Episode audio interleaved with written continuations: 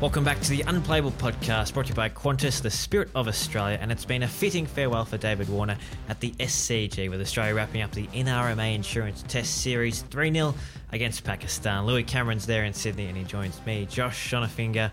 And Louis, that was a pretty special finish for the Australian opener. It was pretty special, Josh. It was really, um, you know, kind of felt special even walking in this morning. Um, we got there, you know, maybe an hour, um, maybe 75 minutes before play, and the fact that he did go out, um, you know, that he wasn't there at the end, it was almost better in a way because it kind of meant that he had the whole crowd to himself and um, no one was following him off the ground. And he just kind of had that beautiful moment where the whole crowd could, could kind of get around him and um, and just had that really special moment. So, yeah, and, and, and the way he batted as well was just beautiful, wasn't it? It was kind of almost like to back to the way he started his, his career in um, in Australian colours. So, a really, really nice morning um, and nice afternoon. Yeah, well, I was going to actually mention that walk off, Lou, and, and we haven't compared notes here either, listeners, but um, that was exactly what I was going to say because you see it in football or the round ball game a lot where the retiring play you know, gets subbed off with 15 or 10 minutes to go so they get the standing ovation from the crowd. Well, that was probably the perfect situation for Warner, although maybe his preferred situation would have been hitting the winning runs, but uh, this was probably his uh, second preferred option was getting the all of the crowd, all the focus right on him, and it was a great way to finish. Well, I mean, third best, or some might say first best, might have been Sajid Khan and Hassan Ali um, kind of cheering him off the ground like they do footy. And I mean, he just had such a great battle with Sajid, and it, Sajid just got grumpier and grumpier. And I just felt like it would have been, you know, and the, the, the spirit that this series was played in, I mean, that was, you know, that's going to be going to be the bit that I remember most about this series, apart from, you know, the the Warner week or the, the Warner month, I suppose. Um, it's just like these teams, uh, for whatever reason, just seem to get on really well with each other. And, um, you know, the Pakistanis, you know, we can talk about them in a bit, but um, just so gracious and, uh, you know, could have easily won a couple of tests in this series if, um, if they'd been able to stand up in key moments. Yep, spot on. Uh, Warner finished with 57 of 75 balls. It was a typical Warner innings. It was quintessential Warner, really. Uh, he looked pretty fidgety to me at the start and maybe a bit nervous almost that the occasion was perhaps getting to him just a little bit, but he found his groove before too long. And for all the good bowling that Pakistan put in throughout the series, Amir Jamal, Mir Hamza, uh, even Salman Ali Agha, they were terrific in parts. But today they just didn't bowl their best, did they? They only had 130 to defend, and unfortunately, it wasn't enough for the tourists today. Well, puzzling, wasn't it? I mean, we didn't see Amir Jamal until I think it was the 20th over of the innings. And, yeah, that's right. Um, I know that. I know that he hasn't bowled uh, until uh, that point at certain times in the Test series. He's probably come on to bowl even later, like he's you know not necessarily a new ball bowler, but they're only defending 130. Like you just got to get um, the guy who was player of the match, I think it was in the end, and um, just about player of the series, you know, along with Pat Cummins. Uh, Pat Cummins got the nod in the end, uh, I think it was, but you know, Jamal would have been a worthy winner as well. Like he just had to bowl, like just get the guy on. Uh, and then when they did after the tea break, it was um, sorry after the lunch break, it was uh, just a little bit too late. So um, that was kind of bizarre. Yeah, they could have bowled a bit better, but um, I thought Warner and Marnus Labuschagne just really put them under pressure, and um, well, they almost kind of knew that they'd be sitting ducks if they just waited for Sajid or um, even Salman to, to kind of spin one back um, out of that rough. So. Uh, you know, just it, it was just nice to see Warner. You know, it's been an up and down last couple of years of his career, uh, in Test cricket, and it was just really nice to see him close to back to his best in, in, his final Test series. Really,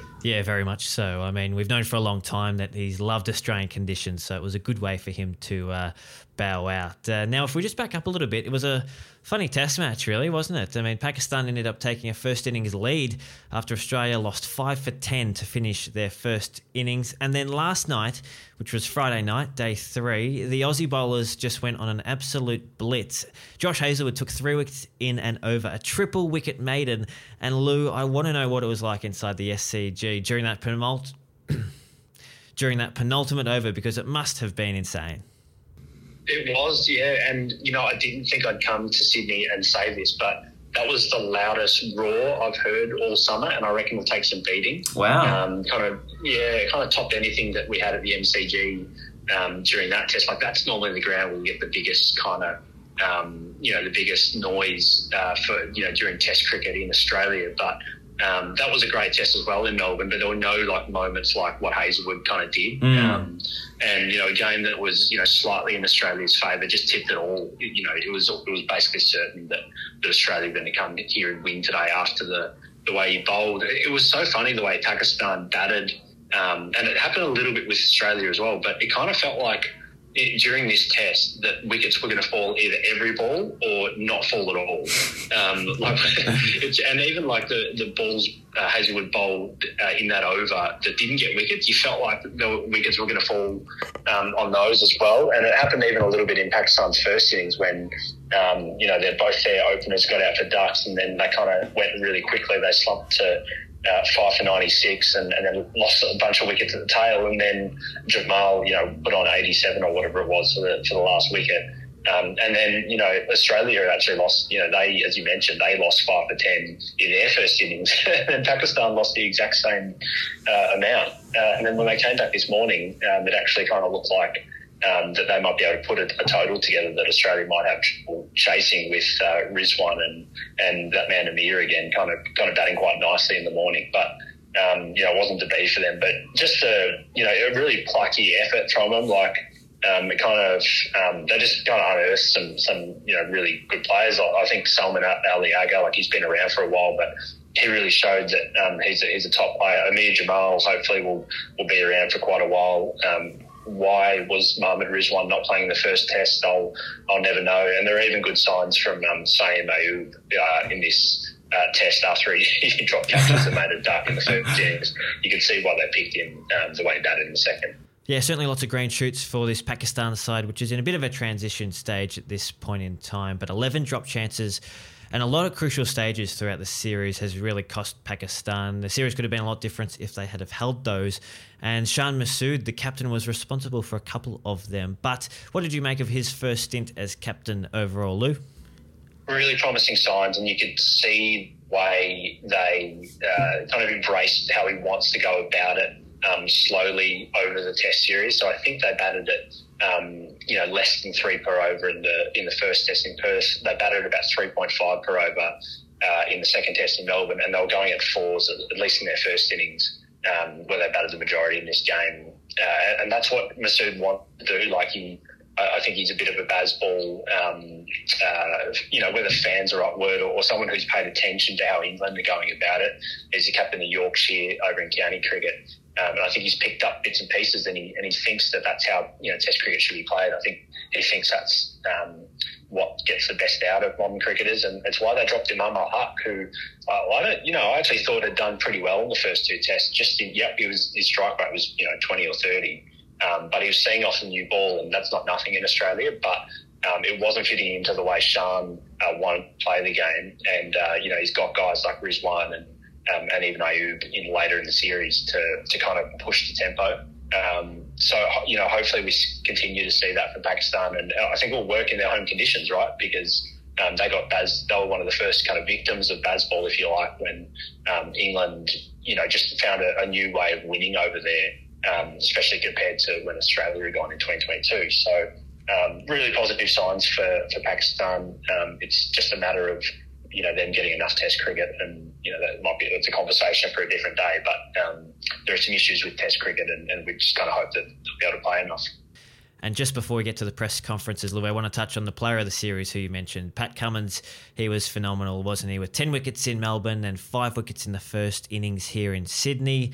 Uh, it was a terrific campaign from the Aussie captain. And while there's still two tests to go, so his summer campaign isn't over, but it's been another great return from the Aussie skipper. Yeah, I mean, it could add even more wickets in uh, against West Indies. You know, that, that lineup is looking pretty fragile. Um, and Cummins is bowling as well as he ever has. He's kind of hinted at that, you know, as well. He, he did his press conference before and, um, you know, kind of suggested as much in his, you know, very, um, in his very modest way. So um, that's super exciting for, for an attack that, um, you know, is already pretty strong even when he's, you know, only going at seven out of 10.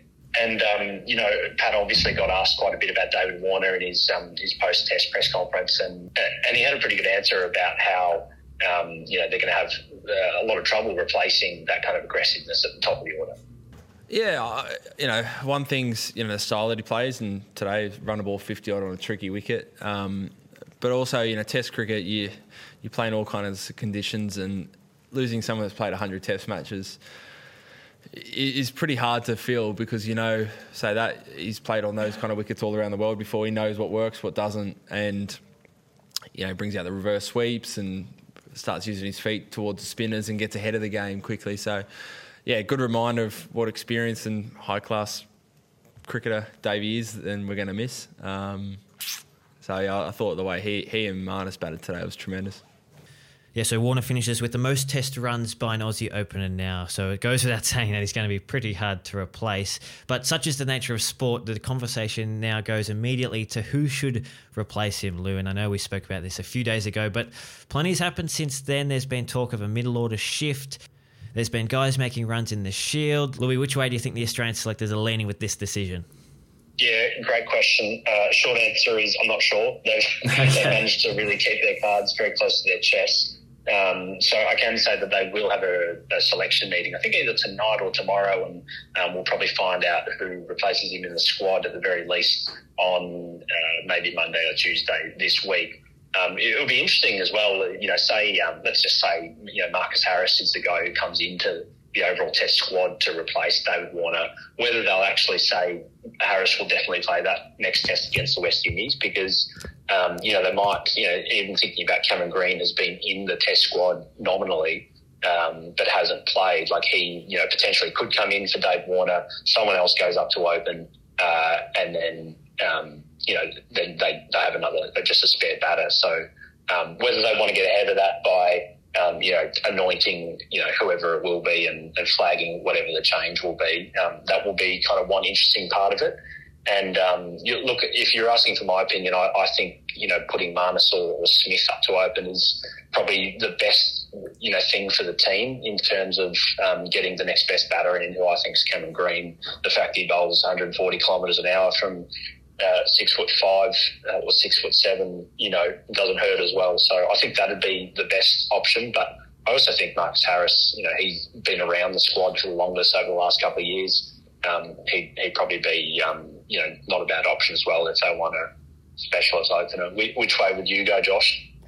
Well, look, up until about probably three hours ago, I would have agreed with you that Cameron Green was the guy they had to get in. But then I heard Ricky Ponting on Channel 7 make a really strong case for Cameron Bancroft, the uh, WA opener. And he basically said that he's been averaging 50 in the Shield for the last three seasons. He's a specialist opener. Uh, we should reward the form in the lower leagues. Let's get him in. And yes, in my opinion, Cameron Green is obviously going to be a superstar. He's still so young, though. We know that he's going to come back into the side at some point.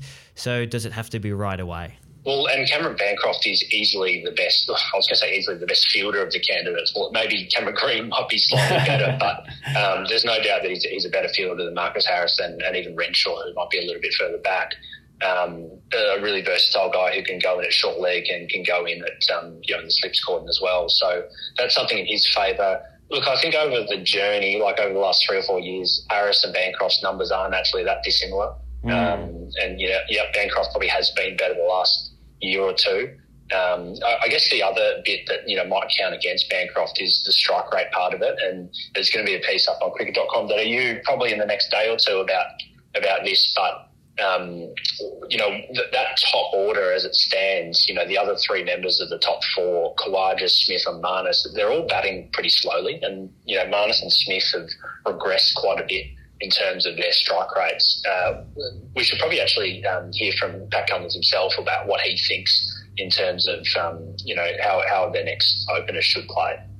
Yeah, it's. I mean, it's obviously going to be really hard to replicate Davey and what he's um, brought to it. So, yeah, I think you, you kind of look for who's best placed to to, to score runs really. But I, I, think in Test cricket there are some things that remain true, and that is you you've got to be putting the pressure on the opposition. You've got to be ticking over the scoreboard. Um, you know, not always, but most of the time you've, you've, got to keep the scoreboard moving along. So they're considerations. Um, but realistically, you know, if anyone's scoring runs in, in Shield cricket, it's probably a good sign they can do that in the next level too. Yeah, so it's going to be a fascinating watch this space over the next 11 days before Australia take on the West Indies in Adelaide in the NRMA Insurance Test Series there. All the coverage is going to be on cricket.com.au and the CA Live app. Don't forget if you need a bit of international cricket in this break and the Big Bash just isn't quite enough for you, well, jump over to the Scoop podcast, which you can find uh, exactly where you're listening to this podcast. And the girls over there are going to be celebrating Ellyse Perry, who plays her 300th match. That's on Sunday night, Monday morning. It's in India. She's had a fantastic career. So if you're a fan of Ellyse Perry, which we all are, get over there and listen to the Scoop podcast. Louis, it's been a pleasure as always, mate. Thanks for joining me on this episode of the Unplayable podcast brought to you by Qantas, the spirit of Australia. Great. Look forward to chatting near the Adelaide Test.